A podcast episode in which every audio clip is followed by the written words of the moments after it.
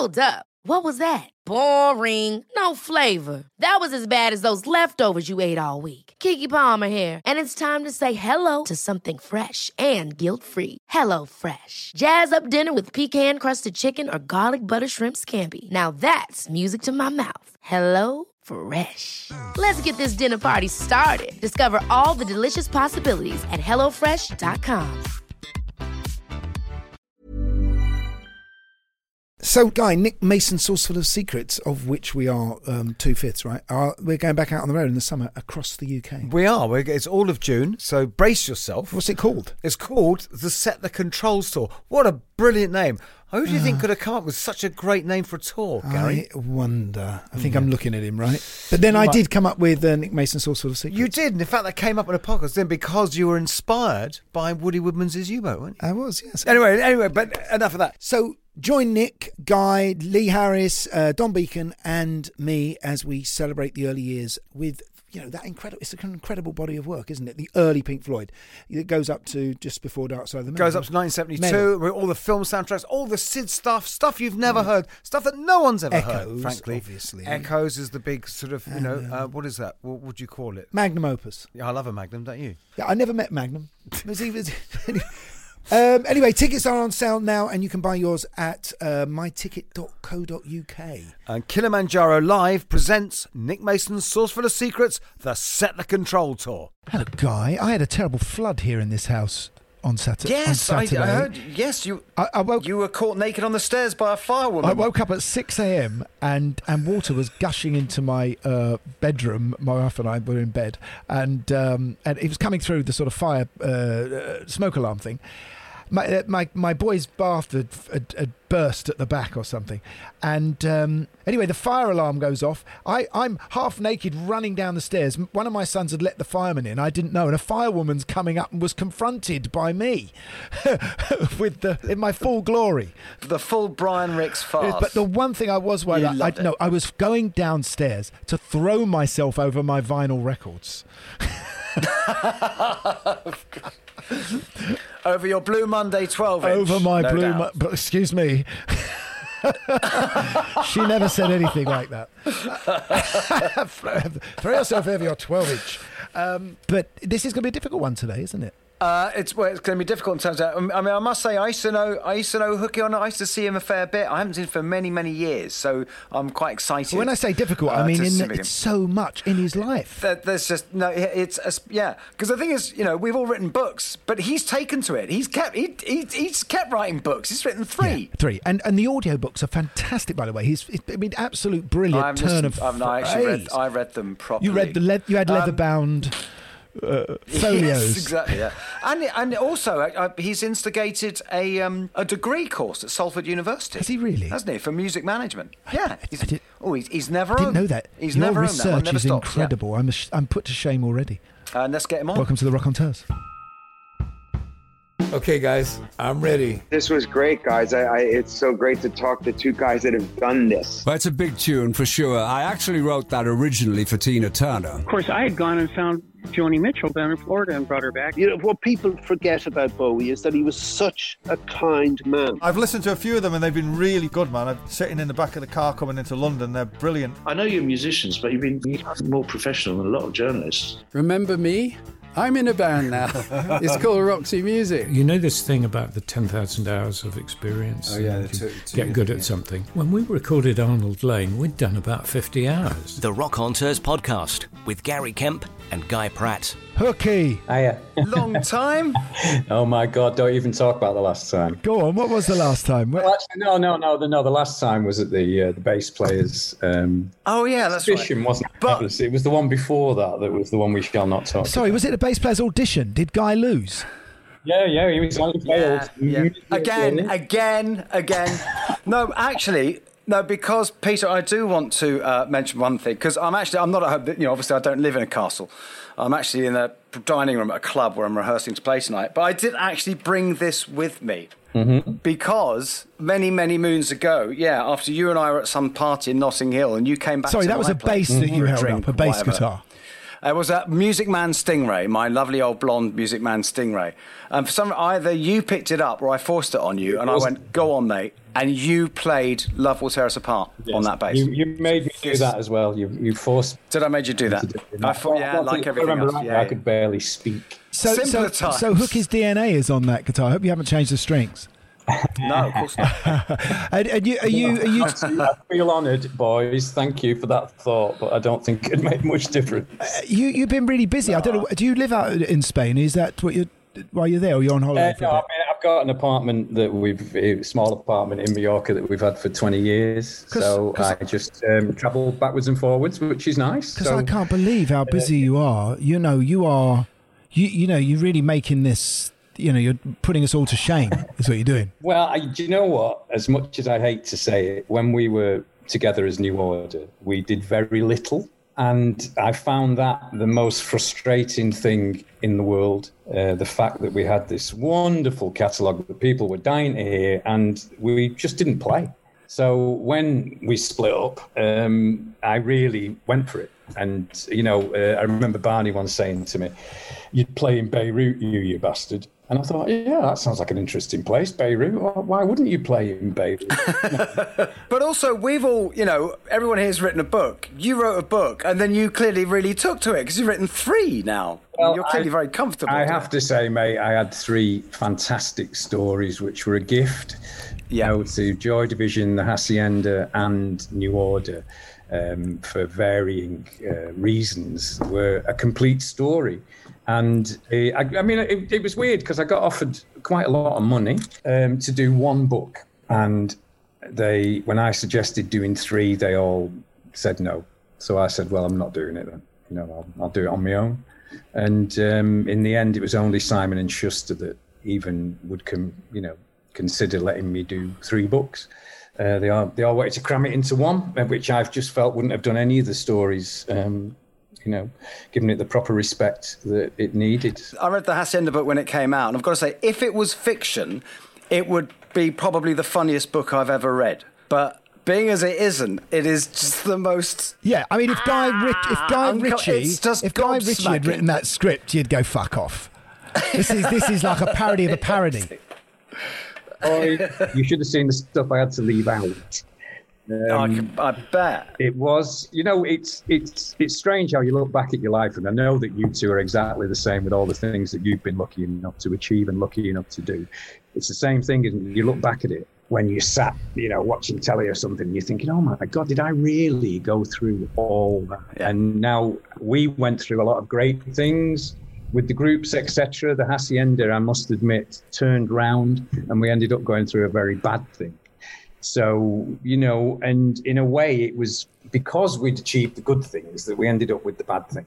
And Rob Gretton and I, who managed it on our own for, God, 10 years, we, we just didn't want to let the people of Manchester down. We'd given them something so good that we decided, with copious amounts of vodka and copious amounts of drugs, to sort of throw ourselves into the dangerous bit. And it, now it seems really reckless. I mean, if, if my son was, was telling me he was doing the things that I were doing, I would go. Yeah, yeah, bonkers, But isn't know? it I'd- I'd strange? go- At the time, you'd never have dreamt that if, that one day string orchestras would be playing that music. You know, not only Joy Division, but but the Hacienda stuff that you do with, with Mike Pickering. Yes, you know, and, and I'm sure again that you two are exactly the same. You know, we spent all our younger lives ripping off orchestras, making, using the emulator, you know, to give us an orchestral sound without bothering with the people in the orchestra. So I suppose in a funny way, it's like it's come full circle and you're actually giving something back for the amount of, um, shall we say, artistic license you you took from them. But I mean, it's it's That's nice. really and, you interesting know, way of looking at it. Yeah, it's it's it's a nice thing to do because it takes the music to a different. As I've got older, I I have definitely become more melancholy and more um, philosophical about the whole thing. Not particularly New Order, but definitely the Hacienda and Joy Division. And playing the orchestral versions actually fulfills that destiny for me if you like. You know, I mean, and I'm lucky because as Peter Hook and the like, we can do the uh, the wonderful orchestral versions, and then we can go off and rock our socks off. Uh, as we often do. Um, so we get to do both sides of it. And Joy Division, to my mind, actually delivers quite well on both sides. Do you know So, that's yeah, I'm- really? I'm Yeah, it's not. Yeah, it's nice to have the, the space and the light of it because it's you know been on. And it's a- time. it's I've always loved those records, but they are it's dark the stuff. lyric. You know, it's Yeah, it- you know, to feature the lyrics and to pick out Sorry, one, um, one melody and make a big thing um, out of that melody sort of enhances to me certain aspects of it. And I must admit that when we did it at the Albert Hall, I mean, you know, it's pe- people. Um, my son always tells me about the you know the bad things that people say, and the first thing that people say, oh, he's trying to make money. He's trying to make money again. He just wants more money out of Joy Division. And my God, if anybody ever thought working with an orchestra was a way to get rich, then they're completely and utterly wrong. What's interesting, Peter, is that there is there's interviews with you in the early days, and I think you didn't fully engage with Ian's darkness at that point. That maybe it wasn't really something that you you you know you you know you had issues on that with the with the way the first album sat with that. There's some of the darkness in that, but uh, as you say, as you've grown older, you've become more melancholy and, in a way, tuned more in to what that aged soul of Ian Curtis was what was was going through at 21. I must admit that you you're absolutely correct. And you know the interesting thing about coming from a punk band was that because of Factory Records being completely independent, we were entitled and sort of felt entitled, if you like, and sort of encouraged to be as obnoxious as we possibly could. So they, they didn't feel a need to engage with anybody. Journalist, radio. I mean, I listen to interviews and oh my God, I'm cringing so bad because you're such an obnoxious little bastard. Um, yeah. We're all, we've all done that.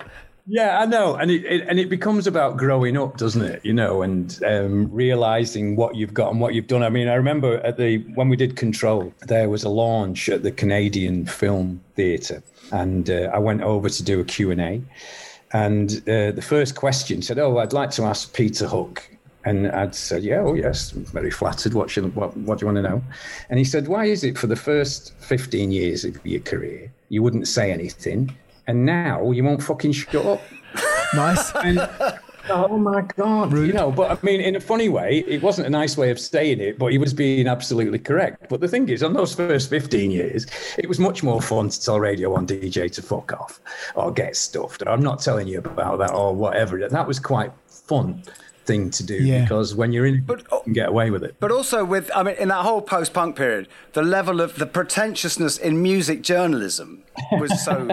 Paul Morley, you know what I mean? I talking mean, about now. yeah, yeah. I mean, and, and Ian Penman and stuff. They, they were so like, who the hell did they think they were? Well, yeah, I mean, and it, it felt in a funny way, it was a contrast to the groups, wasn't it? Because the groups were actually, in some ways, very straightforward. Yeah, but having all this stuff laid upon layers and layers and what they're doing and what they're saying, it's like, really, are we? I mean, the one thing I've come to realise is that Gary's absolutely correct. Is is that Ian um, had a much older head on his shoulders. Particularly show it in many ways, but when you look at his lyrics and when you look at his attitude that he had to the group and stuff, uh, it was much more intense and maybe um, heavier than ours, than mine in Barney's in particular. Steve was always very quiet. Me and Barney were always the jokers, as you know, Guy. You know Barney very well, don't you? So yeah, well, I haven't spoken to him for years, so, to be yeah, I'll, I'll, I will not hold that against you. Neither have I, mate. I bet I've not spoken. Yeah, I don't, I, I don't know what I've yeah, well, yes, Um, we- oh, well, you're saying we know what I've done. We might get onto some of that, Hooky, but Yeah. I'm in good company with you, mate, aren't I? yeah, exactly, exactly. Do you know what? It's funny though because there are And, hey, mate, acrimonious band splits, mate, Yeah. with this. but there, there's a there's quite a lot of. I mean, you're you're a few years older than me, and I know that doesn't mean anything now, but it means a lot when you're a bit younger and you're looking at bands. But we both had our cathartic moment at exactly the same with exactly the same band because when I'm listening to what you would, you know, you, reading your stuff about going to see the Sex Pistols uh, at, at Lesser Free Trade Hall in Manchester. That's that's my story for going to see the Sex Pistols at the screen on the green. Guy's bored of this story. He fucking hates me talking about the, going to see the Sex Pistols because he never did. That's because I want to hear. mate. Hook, I like hearing a hooky But, talk but that about it. changed my life. I was in bands before, with like little, you know, kids bands, and then I went along with Steve Norman and Steve Dagger, and we went into school in, in, in the week after when school went back in August, and um, formed the band that became Spandau Ballet. It was the big kickoff. It changed everything, and that that was so important to you, wasn't it? Yeah, I mean, it was it was a really weird, inspiring moment, considering that I'd never learned to play an instrument, couldn't play an instrument, and uh, for a long time afterwards couldn't play an instrument. So the fact that you were inspired to to be in a group was was actually quite weird. I mean, the thing that I loved is is that the it was the, again that attitude you know, I'd been to see, I think I'd been to see Deep Purple the week before and Led Zeppelin before that and Santana. So you were used to a certain way of acting that these these groups had.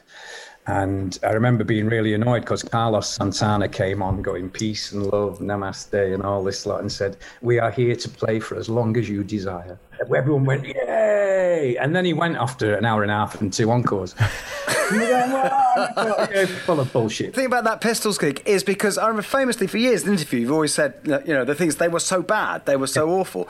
But then you said something really, and I went and listened to the bootleg of that gig. It's really good. Yeah, I know, and they're really. It's amazing. I mean, yeah. I mean, Anarchy sounds like almost like the record. It's yeah. incredibly yeah. good. I mean, that's what's extraordinary. So it's more like you were being sold this thing of we're shit by the sound man. You know yeah, I mean? by the sound man, without a shadow of a doubt, and without it sounding as awful as it did, we wouldn't have been inspired because the thing that inspired us was the fact that they didn't seem to be able to play. And that seems ridiculous because as soon as I heard the bootleg, I thought, oh, this, hang on a minute, this is weird. Yeah, but by that time, we were in, good. we'd had the bite of the cherry and there was literally, you know, no going back. And we were a group. Yeah. You know, I mean, it was, it seems absolutely ridiculous that at 21, with absolutely no idea what a bloody bass guitar was, that that would inspire you to to do it. But also the fact of just the people in that room. I mean, you know, wasn't it? It's every single person in that room. Supposedly, yeah. I mean, well, suppose, yeah, exactly. I'm, I'm sure there's been some mythologizing yeah, about that, but a lot of them were inspired in the same way.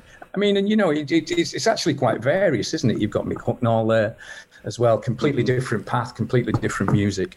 So there was something about the spirit or maybe you know it was something the careers teacher at the school never told you you know? Yeah no i mean i remember feeling the same and i've, and I've tried to bo- think of what that was like that emotion. The first band i saw actually in that on that night was the buzzcocks because they were with with howard you know because they, they were supporting with, along with the clash and of course, you went on, and your first gig was supporting the Buzzcocks. I mean, we ended up making a band, but we would only dream. I think, you know, the Killjoys we supported once, or Chelsea we supported once, but the Buzzcocks, you know. yeah, yeah, but you know how, how, how nuts it was then, mate, was that when we did the first gig supporting the Buzzcocks, Pauline Black was there from Penetration. And she said to us, Oh, I'm doing a gig on Friday. Why don't you come down and play with us? So our first second gig was the same week. Buzzcock support first, then penetration in Newcastle City Hall on the week after. And th- th- there was an amazing comradeship and a clanship between all the bands,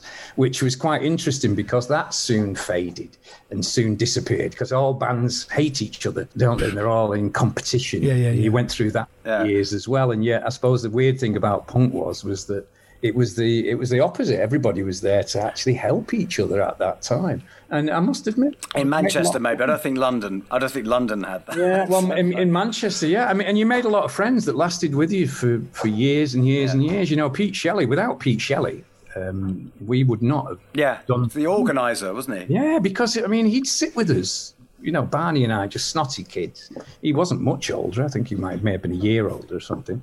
But he would sit with us for hours and we'd talk about groups and what to do and what we should wear and where we should do. You know, very little about music, funnily enough. It was always about the other. You know, where do we get a manager from? Where do we get a record label? We we never really spoke with him about music. There was nothing about how do you write a song. It was like we, you know, we literally learnt that the hard way on our own, yeah. which I suppose was a good but way the, of doing it. And the, here's the thing: so there's you and your mate. You go and see the Pistols. You decide to start a band. None of you, you don't play anything. I don't know if anyone else did. So, did you? How? Why the bass? Uh, Barney told me to get a bass. there you go. Because he was playing uh, guitar. I went bass, bass, right, bass. And punk bands didn't uh, have two guitars, did they ever? No, punk bands didn't have two guitars. You're right, Gary. Absolutely. Clash, And the we, okay, we were looking so, so, sorry. yeah, the clash. Yeah, the clash. um, yeah, that, you know, that, um, that it had to be the same as the Sex Pistols. Oh, right. Yeah, yeah. And um, yeah, I mean, I went to the shop the next day, borrowed some money off my mum, God rest her soul, and said to the guy, I want a bass. And he said, Which one? And I went, A bass. And he said, Well, how about this one? And he gave it to me. I said to him, But that's only got four strings. And my mate, Could you get me a bit cheaper? and he said, That's because it's a bass, you thick idiot. And, and yeah, not wanting to show my ignorance, I went, Oh, yeah, of course, that'll do. And uh, so there I was. I was given this um, 30 pounds, it actually was. My mother had lent me 35. And Which in those days, a lot of money, yeah. You- you know, strangely enough, for an Echo copy, KO copy, it was a lot of money. And um, he, he said to me, Do you want a case? So I said, How much are the cases? And he said, Five quid. And I thought, Oh my God, I am not walking to Little Hulton near Bolton from Manchester town centre with a guitar in a case. I said, I'm gonna. I said, no, I'm gonna have to get the bus home. I just couldn't walk that far. And uh, he said, it's all right. He said, I'll go and get you two black plastic bin liners. And I was like, yes. I can still remember actually sitting on the bus holding the bass with two hands, thinking, what the bloody hell am I going to do with this? what what did you? What was the first thing you? How did you approach it? It was easy. I mean, the once my parents stopped laughing, um, I actually went back to uh, Salford and met Barney, and we we used to spend a lot of time at his grand's house in Broughton. Um, she she was an absolutely lovely, adorable woman, and um, we used to just mess about in her front room. And in it, she had an old radiogram, and uh, Barney, being sort of the more technically minded, said, "I bet we could wire this our guitars up to the needle of the radiogram. And we did. We got the jack leads, stripped them, put them together, put it into his grand's pride and joy, a radiogram. And we must have played for about 10 seconds before the whole thing blew up. and then my abiding memory of that one is us being chased down the street by his grandmother with a Remington because we destroyed her radiogram, you know, clutching our guitar. So it was a very punk um, story from start to finish. I mean, and then we just knew people in the scene. And basically, we were going to gigs. We went to see Eater, Slaughter and the Dogs, Yeah. Siouxsie and the Banshees, quite early, actually, as it happened. Big influence, I would have thought. So what were you doing then? But if I mean, if you were you you were working. Yeah, I was working at Manchester Ship Canal Company. I was looking after um, all the land on the ship canal. I was a clerk, shiny ass clerk, which was actually quite a good job because it was such a skive that um, you know it enabled me to drive the. I had the van. I drove the van. All the bass players seem to drive the van. I don't know if you're. Does Martin? Oh, I've never driven never driven the van. I mean, oh, yeah. I- yeah. So a lot of us seem to drive the van. So I used to drive the van and then have to drive everybody home. Uh, and I always used to fall asleep at the lights outside work. Oh my god! Uh, the Pelican crossing outside work, and um, so many people going into work that I would ine- inevitably fall asleep, and then someone would have to bang on my window and go, "Okay, okay," and I go, "Oh shit," you know, forget where you were, and then drive. So- yeah, so it was uh, it was hard work, but wonderful, wonderful moments. Well, this you is what's know, the and beauty of it- this of, of, of what we do. You know, it, it a lot of these stories we hear over the weeks we've been doing this. It's always music out of poverty and music out of struggle and music out of families and cities that that where the opportunities aren't always great. You know. The strange thing is those achievements as well. You know, those wonderful achievements that you get. Yeah. Yeah. are amazing that you can you can do them. Supporting the Buzzcocks, we couldn't believe, you know, that um, Pete Shelley had given us that opportunity to um, to to play with them. You know, it was amazing. I, I just what's interesting to me a, a little bit is is your choice of Ian because you know you see the Sex Pistols and we, what punk singers were doing at that time was so aggressive towards their audience. It was you know confrontational towards the audience. You choose this guy though that's being confrontational to himself almost. It's all internalized emotion, isn't it? And it's, you know, he has this shamanistic dance that is like no one else. Nobody's doing this.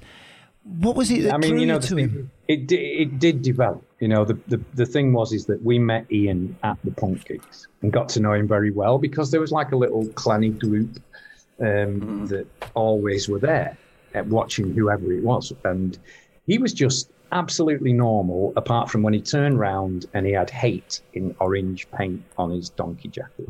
And if there was anybody you would imagine, if somebody said, if somebody spoke to Ian Curtis for about anything, and then you said to him, guess what he's got written on his back? They would have gone, kitten. Has he got kitten on his back? Has he got cloud? um, it certainly would have been, uh, you know, an orange hate. So there, there was, I suppose, in Ian's world, there was a maybe a, a pull, shall we say, a contradiction in his demeanor. He was a really, really nice guy, and we got on with him really, really well. We we never asked him about his music. He educated us in music very well, actually, because when everybody started saying Joy Division sounded like the Doors, me and Barney were going, "Who are the Doors? Who are the Doors? I've never heard of them. Are they from Stretford?" You know, and he said, "No, no, they're an LA band. I'll lend you the LP." And of course, he lent us the LP, and we were like, "Oh my God, we do sound like the Doors." But Ian knew, but never told us. You know, he was just happy that we sounded like the Doors. So I suppose it was that odd thing. But you you are correct. I mean, when he started, Ian was very much like Johnny Rotten. All right. Uh, our music was just straight ahead punk scream, um, and it, it developed. Luckily for us, our music and our musicianship between us, considering Barney and I just learnt by playing, you know, developed so quickly. It, it was ridiculous. I mean, we'd only been together about six months, nine months, and we'd already started writing Unknown Pleasures. You know, the first EP, the music was came along so quickly, and it came. We we were so good at writing at that time that we would write a song a week. It sounded like a lot of that was coming. I mean, so much of it seemed really bass driven. It sounds like were you coming in with the riffs first? Um, we we you, do you know what, mate? We've we've always jammed, which was the interesting thing because we actually jammed right up until Technique on with New Order. We would just jam, Barney, Steve, and I, and we would record. So no one and will bring a song best. in. Uh, no, no. I mean, we there there might be a song that was worked on more because of the sequences, but nobody brought a song in. No. The sound of your band was, um, you know, obviously Barney had this very spacious guitar phrasing that he did, and it's, a, it's we won't we'll, we'll talk about Martin Hannett in a bit, I'm sure, but but it really is, as Guy was saying earlier, it's your bass playing that high. I mean, you weren't playing the bass; you were playing. I thought it was a synthesizer when I first heard it as a kid. I think you know it was. Uh, you were playing these high riffs all the time. How did that develop? very kind of you to say. Ah, we we know. you, but you know the thing is, is that to be honest with you, um, and I've said this many times as well, is that Barney had a great amp. He had a Vox AC30. I don't know if you've ever tried one. They are as hot as hell. They are very loud, wonderful sounding. Yeah, yeah. And he was really lucky to get it. I think he got it for about 70 quid or something. Uh, I bought a Sound City 100 valve amp that was awful. I bought a £10 bass speaker that was just as awful. So I, I think I think that, that you could get that for the price, right? Yes, without a Is that what you got? off your So geography teacher or something? Uh, I bought it off my art teacher, Art teacher. actually, who was in a band called the Salford Jets. Uh, yeah. um, Dickon Hubbard. I still see him now. He's playing with us next year. We we in when we did in Ah. Follow, uh, Mike Sweeney, who's uh, the uh, radio. Yeah, he's, uh, I, I, I saw my uh, just the, earlier this year. He's he's uh, t- Yeah. he's a DJ, isn't he? At, at uh, Capital. Yes. Cap- yeah. I mean, Mike Sweeney and his band Smithy was the first band I saw live in 1973. Uh, the Willows in Salford. I remember them. I can remember the gig to this day. Um, T Rex um, Slade ripoff, and um, they changed into um, Salford Jets. When I went down to the music shop, I said to the bloke, and like, I'm such a dope. I went in and I said, I haven't got a bass amp, you know. And he went, Oh, you need a bass amp? And I said, Yeah. So he sold me a bass amp. And I took it home, this Sound City 120. And I had my guitar plugged into it and I had it plugged into the wall and nothing, nothing out of it. So I found Barney up and I said, Barney, I said, "You sold lemon. I said, There's nothing coming out of it, mate. And he's going, What speaker did you get? I said, Speaker, what's that? no, it said, "Turn it off, you'll blow it up. And I was like, oh, shit. So then I had to get a speaker. So I read the evening news. In the evening news, there was an advert for um, a bass speaker, £10, um, buyer collects. Which in those days yes, yeah. was still nothing for a fucking Yeah, bass player. And um, I went down and uh, knocked on the door, and the door opened, and my art teacher opened it from school, from Salford Grammar. And I went, "Hello, sir." And he went, "Peter," he said, "You left school five years ago. You don't have to call me sir anymore." I said, "Okay, sir." so I bought the speaker, and then you know we were off. He made me ring on the doorbell, sir. Hi, sir. I still call him sir now. Don't have to Oh, wind him man, man, man. And, you know, Oh, it's, it's one of those one of those things, isn't it? So uh, then we were set. Then we were off, and we were up and running. We had a rehearsal room. We were off. Barney and I were a, a two-piece with our friend Terry Mason on vocals first, drums, um, keyboards. It was just one of those mates that tried everything. Uh, but unfortunately couldn't do it. So we were we were busy, you know. We were we were writing and we were, we were enjoying it and doing it all. Um, and then we met Ian at the gigs. Like I said, Ian came along. We couldn't get the bands together because he had a guitarist and a drummer, and we had a guitarist and a bass player, so we couldn't get together. So it was only when his band split up that he was able to come and join us. Um, then we were practicing the three of us together. And what happened was was that Barney was so loud that I figured out the only way I could, I could hear the bass was when I played high. And when I played high, I could hear it. And Ian immediately said, "Okay, that's it, that's it. Wow. Play high, mate. Play high." And every time we came to re- rehearse and jam, he'd go, "Okay, play high, play high," and I'd be like, "Yeah, mate, whoa!" And it, literally, it came from that, you know. And then he'd shout at Steve and go, "Steve, do some jungle drums." And he put some guitar over the top, and uh, it was Joy Division, yeah. And it, and it was that easy, you know. I mean, we were so prolific um, with it. But it's funny because once you got into New Order, then and you had all the sequences and everything, and then you had all the nice synth. You had plenty of bass being supplied. Yeah. But the funny thing, so there was nothing at the bottom. Was? Well- it was you were just having to drive it all from the top. Yeah, I mean, it was. It, was- it, the, to be honest with you, the, the songwriting almost ground to a halt once we long lost Ian. Um, we we just didn't have the confidence in ourselves mm-hmm. to finish anything uh, because we were so used to him being the figurehead and him saying that sounds really good, that sounds bad. Let's work on this. Let's work on that. You know, he, he didn't write the music, but he was the orchestrator. Yeah. He was. He, mm-hmm. He was picked it out and did that. And once we didn't have him, we were lost. Ryan Reynolds here from Mint Mobile. With the price of just about everything going up during inflation, we thought we'd bring our prices down. So to help us, we brought in a reverse auctioneer, which is apparently a thing. Mint Mobile unlimited premium wireless. Ready to get 30, 30, bit to get 30, bit to get 20, 20, 20, bit to get 20, 20, bit to get 15, 15, 15, 15 just 15 bucks a month. So, Give it a try at mintmobile.com slash switch. $45 upfront for three months plus taxes and fees. Promo rate for new customers for limited time. Unlimited more than 40 gigabytes per month. Slows. Full terms at mintmobile.com. There's never been a faster or easier way to start your weight loss journey than with PlushCare. PlushCare accepts most insurance plans and gives you online access to board-certified physicians who can prescribe FDA-approved weight loss medications like Wegovy and Zepbound for those who qualify.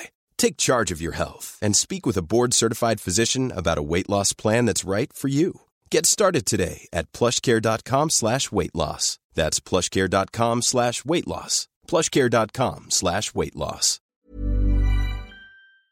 This episode of Rockonteurs is sponsored by AG1, the daily nutrition supplement. AG1 is a comprehensive and convenient blend of over 70 vitamins, minerals, and other vital ingredients like gut friendly bacteria, antioxidants, and much more. Just one scoop of AG1 daily has all the nutrients you need to support your mental performance, energy levels, heart health, and immune system. To be honest, it's pretty vital stuff for us because when you've got a life on the road and you're short of time or you're too busy to plan and prepare healthy meals, you're getting your podcast together, you're being shouted at, and it's just a nightmare. AG1 gives me all the good stuff and helps keep my energy levels where I need, ready for showtime or doing the podcast, and with a nice vanilla taste. It keeps me focused, feeling good, feeling healthy with its daily dose of vitamin C and zinc, and it's so easy to use. Just one scoop a day gives me over 70 carefully selected ingredients. Simple. Trusted by Olympians, F1 drivers, and the rock-on-teurs. So if you want to replace your multivitamin and more, start with AG1. Try AG1 and a free one-year supply of vitamin D and five free AG1 travel packs with your first subscription. Go to drinkag1.com slash rockonteurs. That's drinkag1.com slash rockonteurs. Check it out. You've got three distinct stories, and we could really have three episodes with you. Because, and, uh, and but we'll just, you know, I don't want to race through any of it in many ways, but but I do rem- want to say about the first time I saw Joy Division, which was on um, something else, the TV show. Yeah. And yeah, yeah. and I just absolutely fell in love with with that. Your look, your sound, what the drummer was doing, the sound of the drums with the he was using the electronic drum. We were all mm-hmm. roughly at that time, at that same time, I was going down to the Blitz, and that was starting to happen, that club scene, and we were listening to electronica. It, I first got introduced to Kraftwerk and that, but it seems like you guys had already picked up on it up there in Manchester. You, it, there was a sense of the Germanic kind of Euro Yeah, I mean, we- dance music that going into your stuff. Yeah, I mean, again, you know, Ian was such a great educator in the fact that he'd come in each rehearsal with a different LP for us to listen to, which we'd listen to and share amongst us. So we, we- you know, he'd bring you Can, he'd bring you Faust, Faust tapes, he'd bring you um, Kraftwerk, The Doors, Iggy Pop, Velvet Underground. And to us, it was like, whoa, we'd never heard any of this stuff, mm. Barney and I. It was like a revelation. And it was amazing. Now, Steve heard it and knew all this music. He was into Captain Beefheart and Frank Zappa and all that. Well, he was a great kraut rock drummer. Yeah, yeah. And but he, he Steve, I mean, he really never had that thing. Yeah, he didn't push it on you. You know, Ian pushed it on you. Listen to this. Listen to this. Right, listen right. to this. You know. So it, the influences were easy to pick up from from then on, and it was like a you know I mean it was a revelation really to hear that music for the first time at that age, being as inspired as we were. It was literally like having a rocket up your arse. Yeah. Then you add Hannett. I mean, he is a legend, Martin Hannett, isn't he? I mean, it, you know, yeah. I, I mean, a beast, a beast of a, of a man in many ways, um, and, and incredibly rude to you guys, I would have thought. But somehow you listen to these those records, especially closer, but you listen to those records, and the beautiful reverb and the space that he's created, and with this small drum sound. This wasn't a punk band anymore, was it?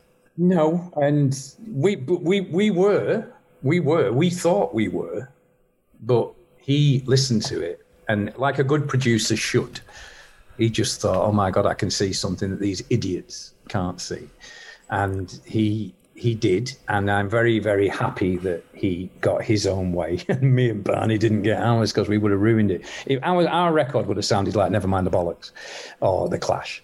He he was a very very difficult character to work with, which as he went into further into his drug addiction became worse and worse and worse. Mm-hmm. His his character was that musicians should be seen and not heard, which was quite ironic because he was a musician, and I don't know where he got. That That's that's tricky. That one. yeah, one. he's a bass player, and you know, it, it, it, it was an odd thing, but my God, he was difficult to work with. You know, I mean, my a great friend of ours actually, who used to work in Manchester, used to say to me, he said, "You can take any band that love each other and have loved each other for 20 years." You can put them in a studio with Martin Hannett, and within an hour, they will be at each other's throats. Oh my god!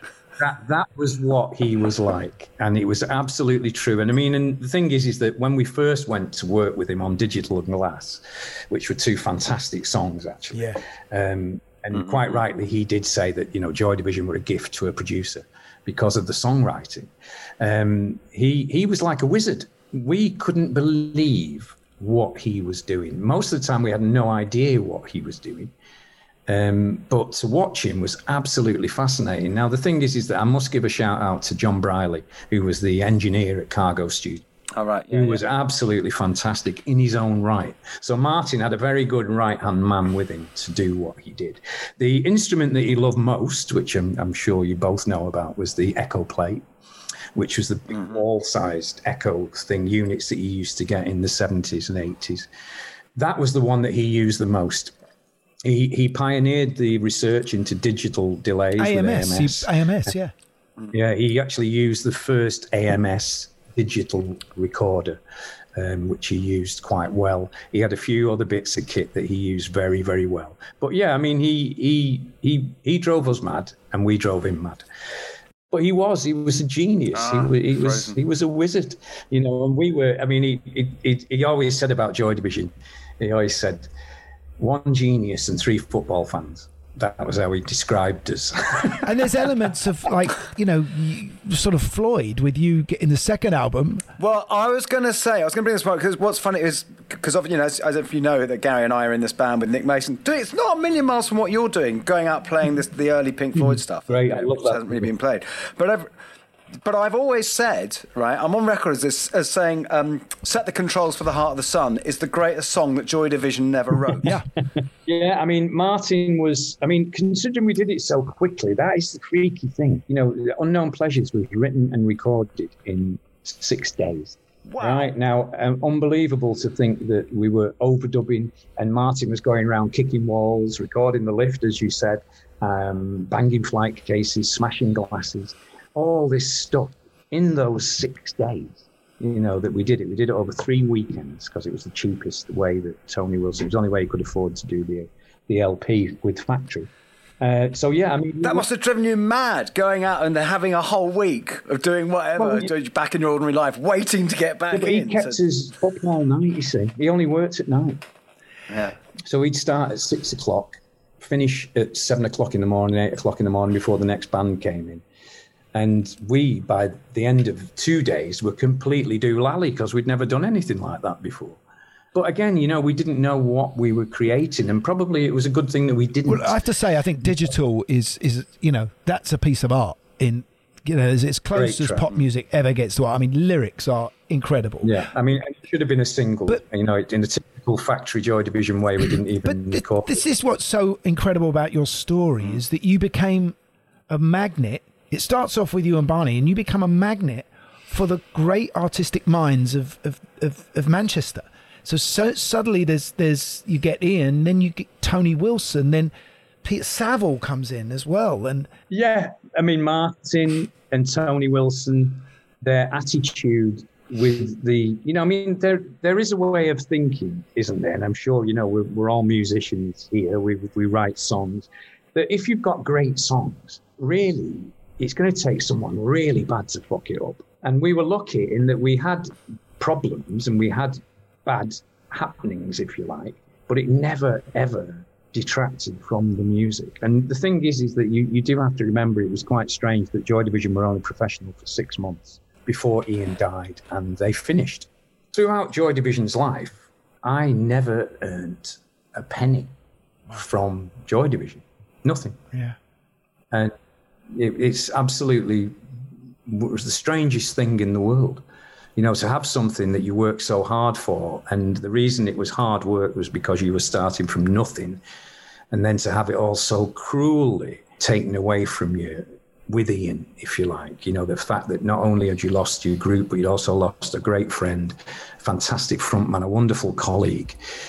Oh, it was, it was. Oh, were you you were you, ang- were you angry at that time with Ian? yeah, I mean, you went through stages. I mean, we took a lot of strength from being together, it has to be said. The first thing we did after Ian died was once we'd realised what had happened was we spent a lot of time together and that helped a lot.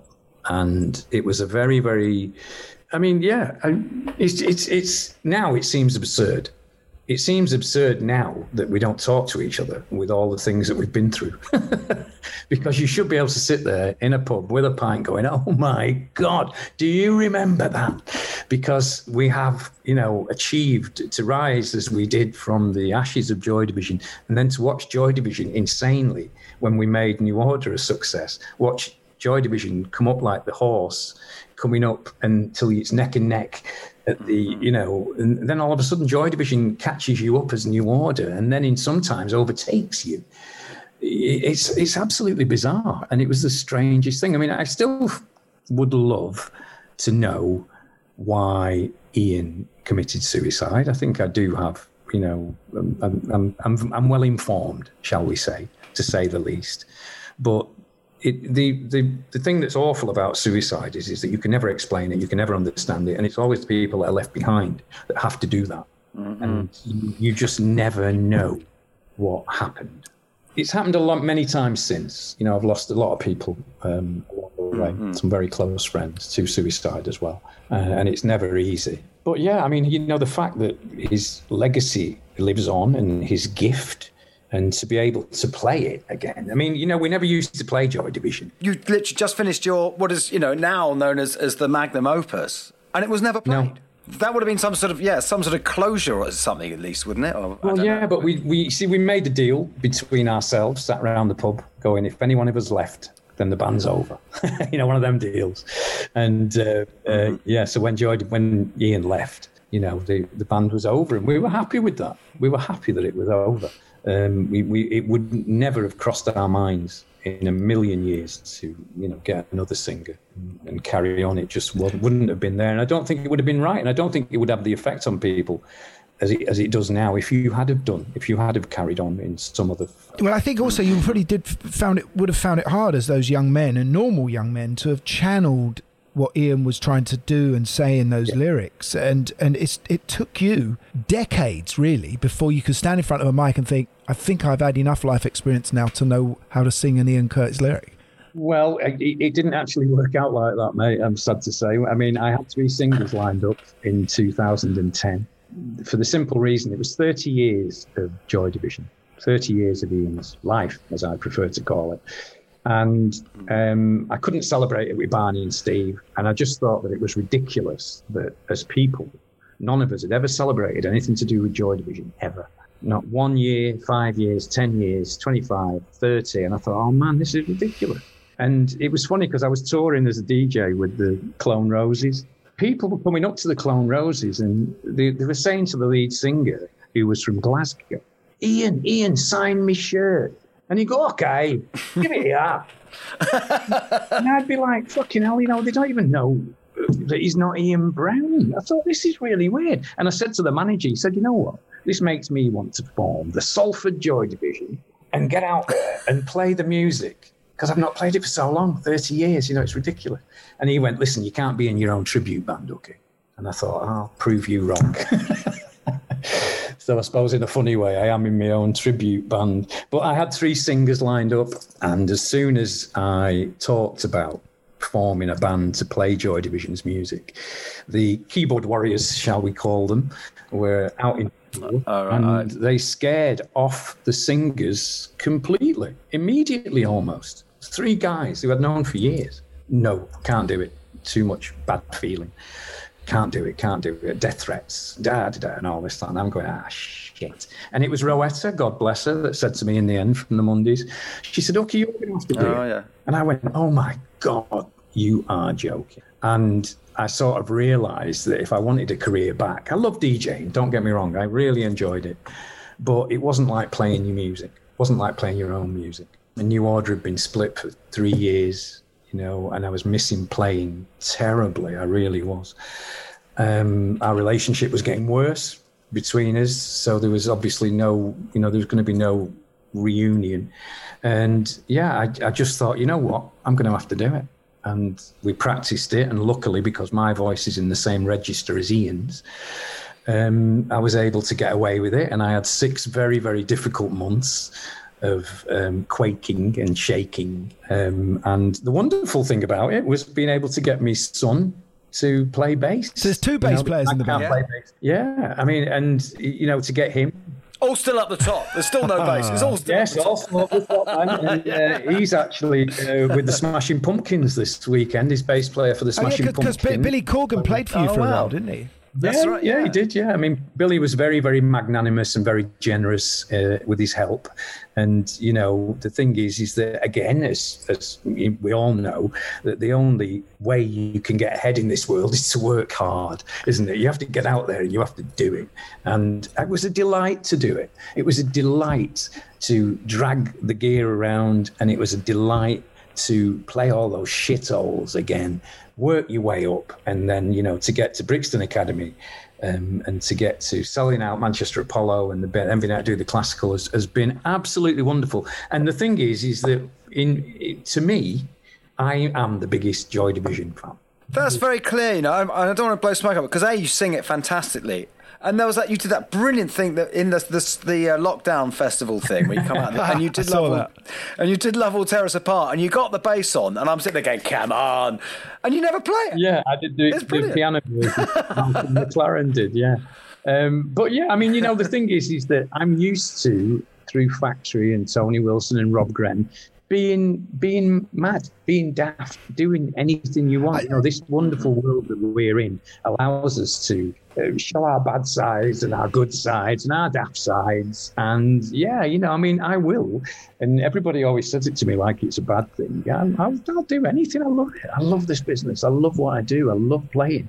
And you know, again, as I was saying to you before, you know, having my son along and playing Unknown Pleasures with him when he was the same age as I was when I played it first time. That was the Yeah, yeah, we yeah, yeah. played Unknown Pleasures and I was 23. And that gave me such goosebump mo hearing the song come together. Once the song was together, it didn't have that effect. I want to talk about Tony Wilson because, you know, I'm fascinated by this scene, and if people don't know about it, he's, he's an extraordinary character because this is this is like some wacko guy who presents a, a, a tea time show, and he ends up also having this other show, you know, which which the Sex Pistols were on, and what's the name of that show, guy? I've forgotten. What was it? Was it So it goes. And um, he's a real scene stir. You know, there's something special about this man. I mean, t- t- how do you capture him in a nutshell? But hang on, just also just to point out, what's different for us is is that all you guys in Manchester, because it was Granada thing, you'd known him as this sort of cheesy TV personality for years. To us, he You're was right. this scenester and then this sort of situationist McLaren-esque prankster. I mean, but you, but to you, he was like, you know, Frank Bough or But something. we, we bumped into him, you see, at all the gigs. We'd see him at the gigs. And Ian was was quite incendiary when he got frustrated. And when we were being compared to the other groups in the scene, shall we say, that weren't doing as well as, you know, Slaughter and the Dogs or the Jets, he'd go up and blame Tony Wilson.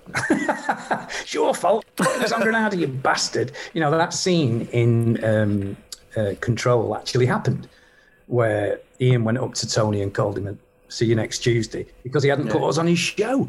I mean, he, and we were dragging him off, you know, going, ah, Tony Wilson, stop it. You know, you're going to you're gonna kill our careers, docs, whatever. So, yeah, I mean, he, he, he was instrumental in spurring people's imagination. Uh, Rob Gretton then approached Tony afterwards and sent him a tape. Tony had seen us on the night, but it was a terrible night, stiff Chiswick challenge. Um, we, you know, it didn't work out. Uh, but yeah, and it, it was like that. I mean, Did Factory exist at that point? Factory Records exist in any No. other way?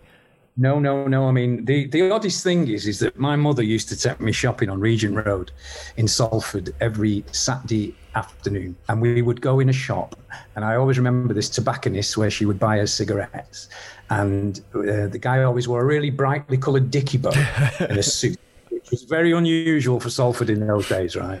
And she would always say. When we were leaving, and he'd give me a lollipop, she'd always say, "Say thank you to Mr. Wilson, Peter."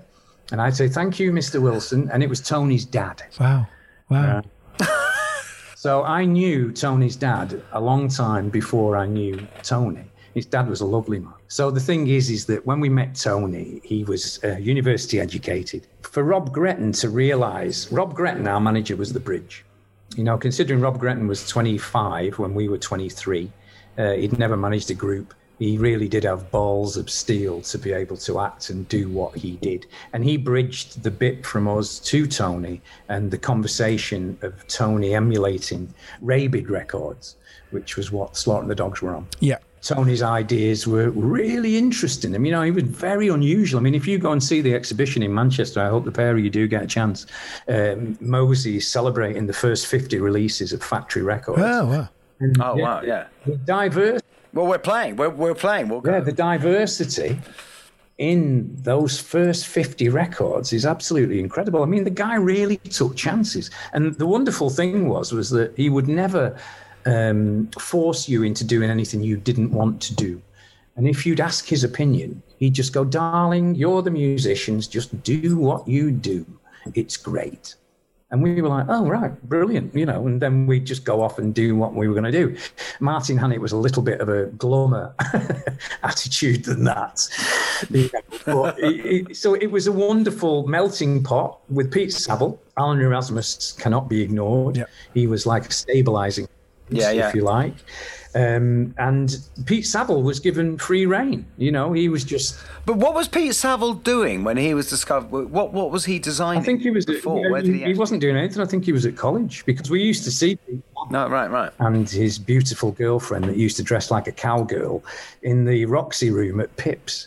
So we knew we didn't look much at him, but his girlfriend used to get a lot of attention because she always dressed in cowboy boots with a little cowboy shirt, and you know she she stood out a lot, and that was his girlfriend. I didn't find out till years later. So he was on the scene as well, and he was going to the um, things, and he just asked Tony if he could do a sleeve, and Tony madly said, "Yes, darling, of course you can," and that was. And it was as simple as that. I mean, it, it was very homegrown. It was very natural. Um, it certainly wasn't planned. You know, I mean, I remember the factory sample. I remember being asked by Tony to go up and put them all together, and um, Joy Division went up and put them all in the covers, pasted it all together, and we got paid 50p per 100, I think, um, each. What I feel about Tony Wilson is he, he was kind of doing leveling up way before Boris, wasn't he? I mean, he was, abs, abs, abs, abs, abs- well, you know what? Please. I mean, please, yeah, exactly. But but you know, he was he was really about trying to promote Manchester as as as the centre of music, as opposed to London, you know, which we'd all been looking at before. He, he was fighting a losing battle because he was actually promoting Salford as the centre of music. That's the funny thing, isn't it? Yeah, but uh, uh, you, you don't realise until you go and spend time in Manchester that actually everyone you know and practically everything about Manchester is actually Salford. Yes, the Buzzcocks were a Salford band, Joy Division were a Salford band, New Order were a Salford band. Yeah. We we were lent to Manchester, and you know we we are, and I, I do feel myself very much an ambassador for for Manchester in in the world, if you like. My son has, by the way, just this week has just started at uni in Manchester. And you mentioned that. And the first thing anyone says, oh, amazing music. It's like Manchester is this world capital of music, thanks I- to I all feel- you group I of it people. wa- I You feel know, it it's was. absolutely done it. I, I feel it was. I think there's been a certain amount of levelling up, as Gary said, in many ways. I think that, you know, sort of at the end of Oasis, maybe just where the Courteeners came. Um, I think it's sort of Elbow and the Courteeners were about the last, I think. Yeah, but it's but it's fixed. It's a fixed point. Not so much. Doesn't matter what happens Hmm. now. It's fixed as this as this point in the British musical history map. You know. Mm, Absolutely, and I think that the hacienda, you know, doing what it did for Acid House Yeah. in Manchester, and you know the legacy of it being in the right place at the right time, and New Order um, ridiculously funding a, a, a disco for a whole city for 17 years. Um, yeah, it, it sort of earned you your place in the world. I mean, it was great. You know, you, you'd get in a taxi in, you know, Brazil in 1988 and 80, 88 to 96 and you'd say the guy would say where are you from? And you go manchester. And you go oh manchester united. Hacienda. Happy mondays. Yeah, you know and you're like whoa. I mean it, stone roses god it was incredible. And it yeah it, it, it's a wonderful thing i mean if you look at the stone roses my god the stone roses were never particularly successful from a financial point of view god bless them until they reformed in 2000 and when was it 10 2012. God, it's it's ridiculous. We've we've Manchester bands seem to go through a lot of troubled times and yet still be the music of the world. But Haci- Hacienda, did Yeah. I, I, I think, because we probably were influenced by, because I remember going to New York in 81 and going to Danceteria. Yeah. Afrika Bambaataa playing there, and I think that was Yeah. probably what you were trying to achieve with Hacienda, wasn't it? This great big new sort of warehousey. Yeah, we were, but I mean, the thing is, is that we achieved the opposite. we we were going to um, Danceteria and Hurrah and all these Paradise um, Garage, Garage, yeah, all yeah. these really dark clubs that were just like a sound system in a big space, um, not many lights, very very um, industrial feel to it. But and we came back with that idea. I mean, the biggest idea we had was that people like us had nowhere to go And Tony Wilson was quite right in saying that we are building this club for people like us because we have nowhere to get together, which was absolutely true at the time. So we over designed it and turned it into something else. Ben Kelly um, took it into another sphere. But I mean, that aspect of it is just as important and became an influence on not only fashion, but also culture in clubland. You know, many, many, many clubs Ministry all of around the world. Sound and uh, etc. No, but there's also there was a whole other side, wasn't it? Because you had all the, it's like for it's where like Nick Cave would play, and uh, you know you In the had all early your rock days. bands, all yeah, your I mean, sort of for the first alternative bands. for the yeah. first five years, it was a venue. And now Rob Gretton had a very um, interesting um, idea. His idea was to treat the bands when they came to the hacienda the way that you would like to be treated when you went to another gig. So he would pay them more if they said, "Well, we want 100 quid, or we're not coming." He'd go, "Well, I'll give you 150." They go, "Oh, all right then. Well, we want two bottles of beer," and they go, "Well, I'll give you two crates." And they go, "Oh, right." You know, they'd never come across any attitude or a place like this in their lives. And that was how the Hacienda was run, which has probably ended up why we never made a bloody profit. He was right in that aspect because he thought that that goodness, if you sowed it, would grow. I mean, as we know as musicians, it's so competitive supporting someone or playing with someone that you're never going to get treated because they don't want you to take their place. But it was a wonderful idea, you know, and he did actually actively pursue it. And everybody wanted to come to the Hacienda. They wanted to come to the Hacienda simply because they got paid more and they got treated better at the Hacienda. It was, it was no, you know, no contest. And some of the, I mean, I worked at the Hacienda, as you know, if you read the book. Um, I used to work there for a tenner. and- I love your thing about being on the door with a, a vodka and orange every hour, and then it's every half an hour, then it's every fifteen That, minutes. that, that was a little later. I used to want the Yeah. group's gear in and do backstage security. Um, so I could pay my gas bill, um, and that was after Blue Monday, if, if anybody would believe it. But yeah, so I worked there for a tenner, so I got to see all the bands. You know, I got to see Nick Cave play. It was wonderful. you know, bands like what you were doing in order, in order, and you know ourselves when we were making these twelve-inch records. I mean, we made them for places like you know Camden Palace, Rusty Egan DJing down at Camden Great Palace. friend of mine, Russ. So what what we were actually doing was was was also killing ourselves because we were beginning to big up the DJ, and and as the, by the time you get to the Ah, end of the that's a good point. eighties, no one's even wanting to see a band. They're thinking actually, if I just go and see a DJ. I reckon I'm the most important person in the club, not the band. And Hacienda were really at the centre of that, weren't they? That DJ culture as, as Acid House came in. Yeah, I mean, it was Rob that came up with the idea of overpaying the DJ so that he had a loyalty to the club. And so that that DJ who was, you know, big in Acid House, like Graeme Park, you'd pay him a thousand pounds and he wouldn't play anywhere else in that month. And he'd be just at the Hacienda. So that was, it was quite a, um, a clever idea to keep the specialness, if you like. So Graham could only play at the club and he couldn't play anywhere else. And that, that was why he was overpaid.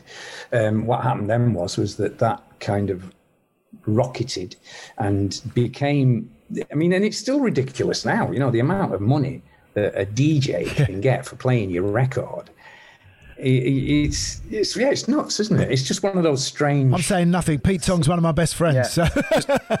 I, I still use CDs, you see, and everybody laughs at me because I just cannot bear to use a USB stick and run it through a computer. I do that all day, you know, and I, I just like, oh man. But the but the story but is anyway. you, you ended up with this amazing successful club that then you still can't make money out of because the gangsters move in. Well, yeah, I mean, believe you me, mate, we'd made a lot of mistakes before that.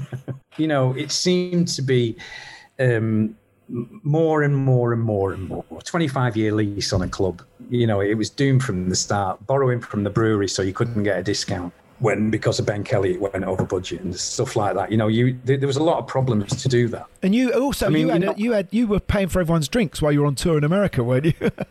Yes, uh, we, we came back and found out that all our friends had tabs saying, well, Hooky said it was all right. And, you know, the manager would go, oh, well, he's not said anything to me. And he said, oh, no, no, no, he's Hooky said it was all right. Bernard said it was all right. They all had these tabs on the bar. And we were like, no, we've not said this. What are you doing?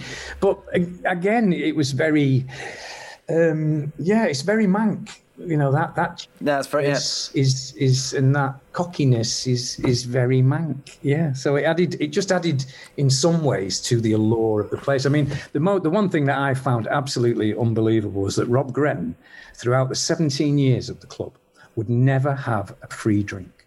He insisted on paying for every single drink he had in that club. And I said, Rob, you must be one of the only people in here that's paying for his drinks and you own it. You know, I just going, what? But that's the type of guy that he was. You know, that's the, if he. Yeah, he was a good lad, Rob. He was going to Yeah. do it. Is, is he gone, Rob? Has, has Rob gone? I did. Yeah, Yeah, yeah, yes, He's yeah. been dead a long time now. He was the uh, the first one of us to uh, to go. He he, he Yeah, lived no, he was- life to the full, we shall say.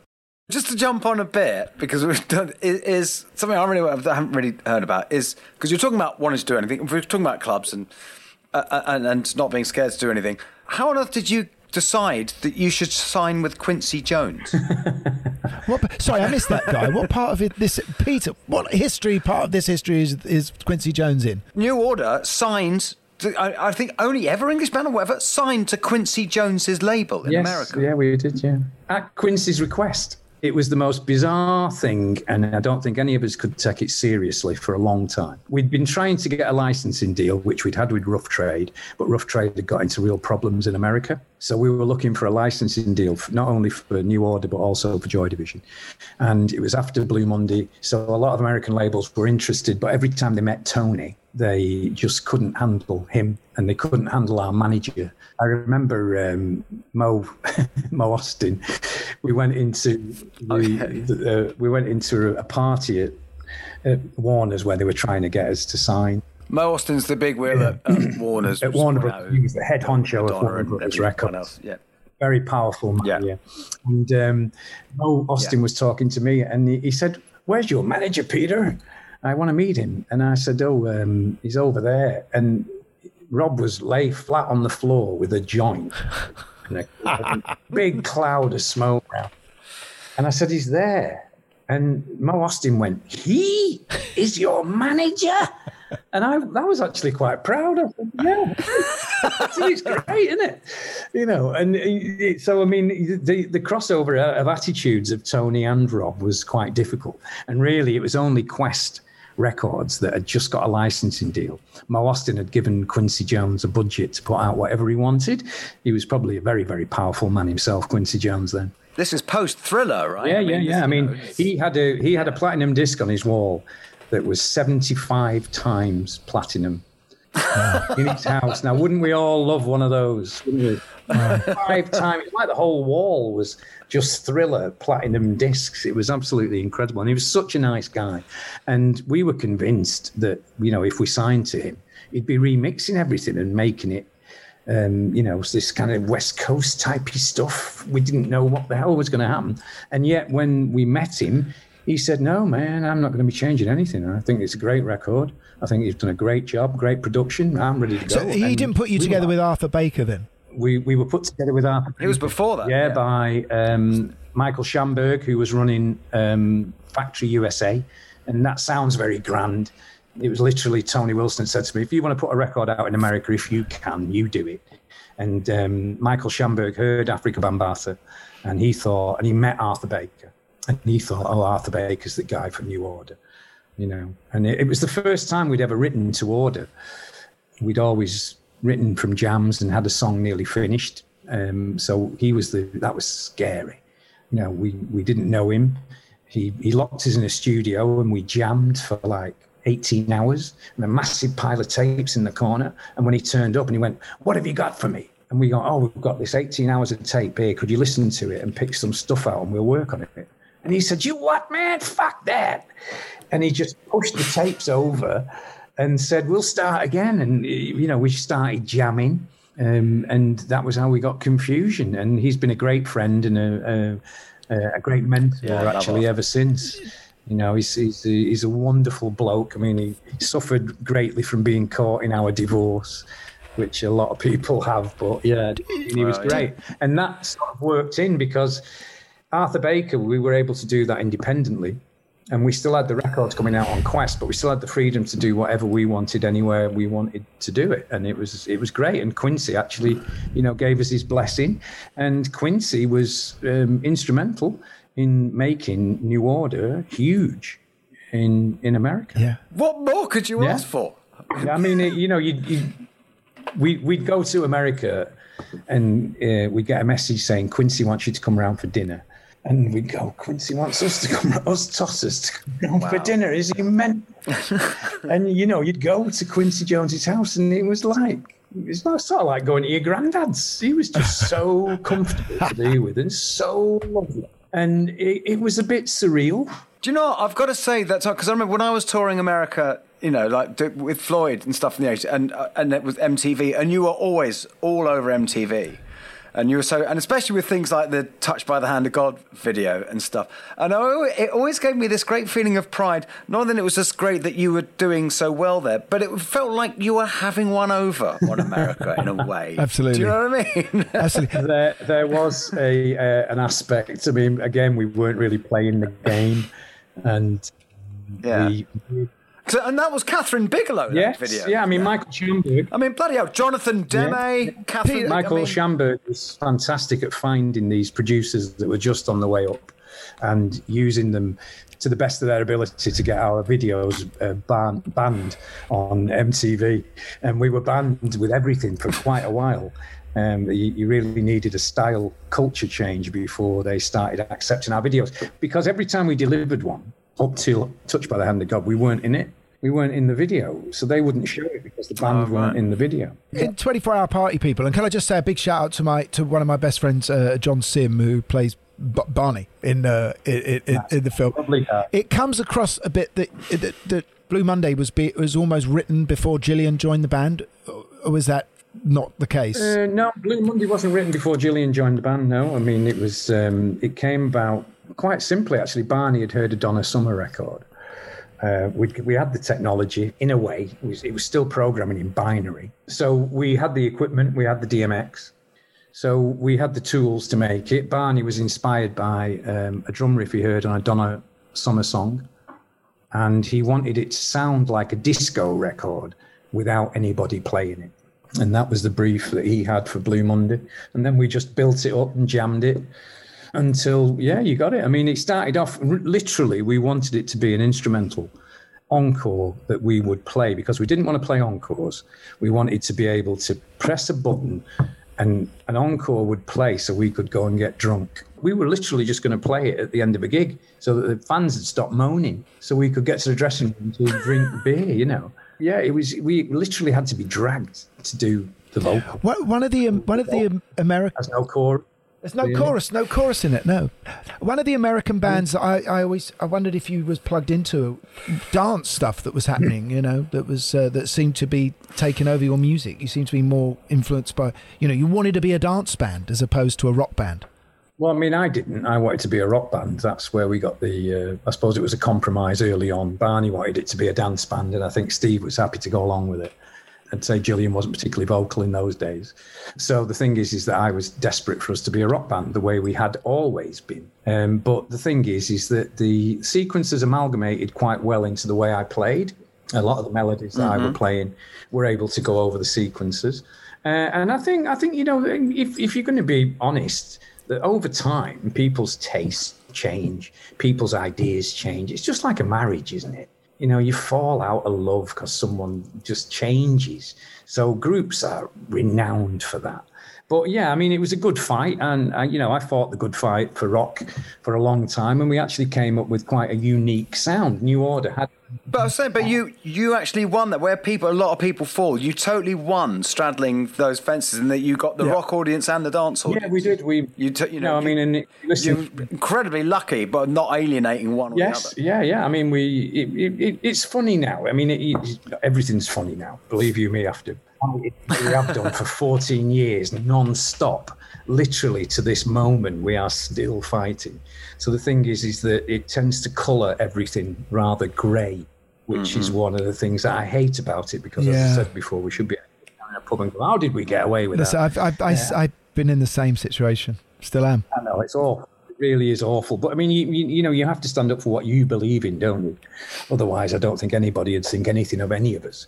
So the thing is, is that yeah, I mean, if you look at a song like Sunrise, I was, I was thinking how lucky I am to have written a bass line like Sunrise, like Age of Mhm. you know, all these great bass riffs that I've been very lucky, and I've I've been enabled to do it by the group. You know, without the the group, I wouldn't have been able to to do that. So the thing is, is that, and I, it was not. You know, people wanted to change, but you do. It's it's it's a very difficult position to be in from a musical point of view. Yeah. But yeah, we did. I think that you know, if you look at technique, and if you look at, um, to me, the last great New Order song was "Regret." Oh, it's a great song. Regret, which I- I've got to say, I have to say, which is the one when I was still drinking. That's the one I played air bass to. But that is the last great pop moment I had as an adult. In that I remember Yes. I was driving down Sunset. That was played on KROQ, Mhm. and I literally just turned the car around, went to Virgin, went, "Give me that New Order record." Yeah. Ricky, I'm- so, but yeah, I'm, I'm being Yeah, told you by know, our you- producer we've got to let you go. Uh, Which is, uh, which is, which is, you know, I knew this was going to be a difficult one. I mean, because, because, I, you know, I said to Guy, Well, not no, no, dif- no, I, difficult not to the get right it all in, is what I mean. Because I said, Mate, I will happily, I will happily give you a number two. Don't forget that you two. um, Oh, man, have we been would love very um, uh, helpful to me, shall we say, in uh, the all through the years. Let's put it that way. You know, it's competition as whatever as people, and so you know, I'd be delighted. it's, it, it, I, I appreciate that the the complicated manner of uh, my career. but it feels like you've had four lives: your Joy Division, your Hacienda, your New Order, and now what you're doing now as a solo artist. It's it's it's four complete Yeah. lives. Uh, I mean, I still get there's a lot of bitterness around New Order, and as as she quite just said to me then, as she came out the door, boring. Thank you, darling. Um, uh, you know, it, it's one of those things. So you you can. There's so many positive things that you can talk about. Oh, that was good. That was it. Was well, it's exactly what you said. It was just, I mean, difficult in that, not difficult, actually, unbelievably easy. But yeah, it's just too much. I think there's going to have to be a part two. I think there is. I do relate to all that stuff about not, you know, the, the the pain of not being able to sit and have a chat in the pub with your old compatriots from the past and talk about things that were so unique to your youth and what you did and what you achieved, and just suddenly decide I'm not going to do it anymore. I'm not going to talk to you. Why do we get like that? Yeah, You know. it's the I don't know. It's the dark side of. But to think I'm going to be like that with you one day. I'm going to hate you from afar. yes, it's soon sooner than you think. well, not before next week, I hope, when we'll have someone else on. exactly. So uh, thanks to everyone for listening. Please leave your reviews and tell everyone about it. And I don't see we had a big story in the Times this week come from our show. So you know, so keep it here for the scoops. Yeah, exactly. And so um, we, we'll see you next week. It's good night from me. And good night from them.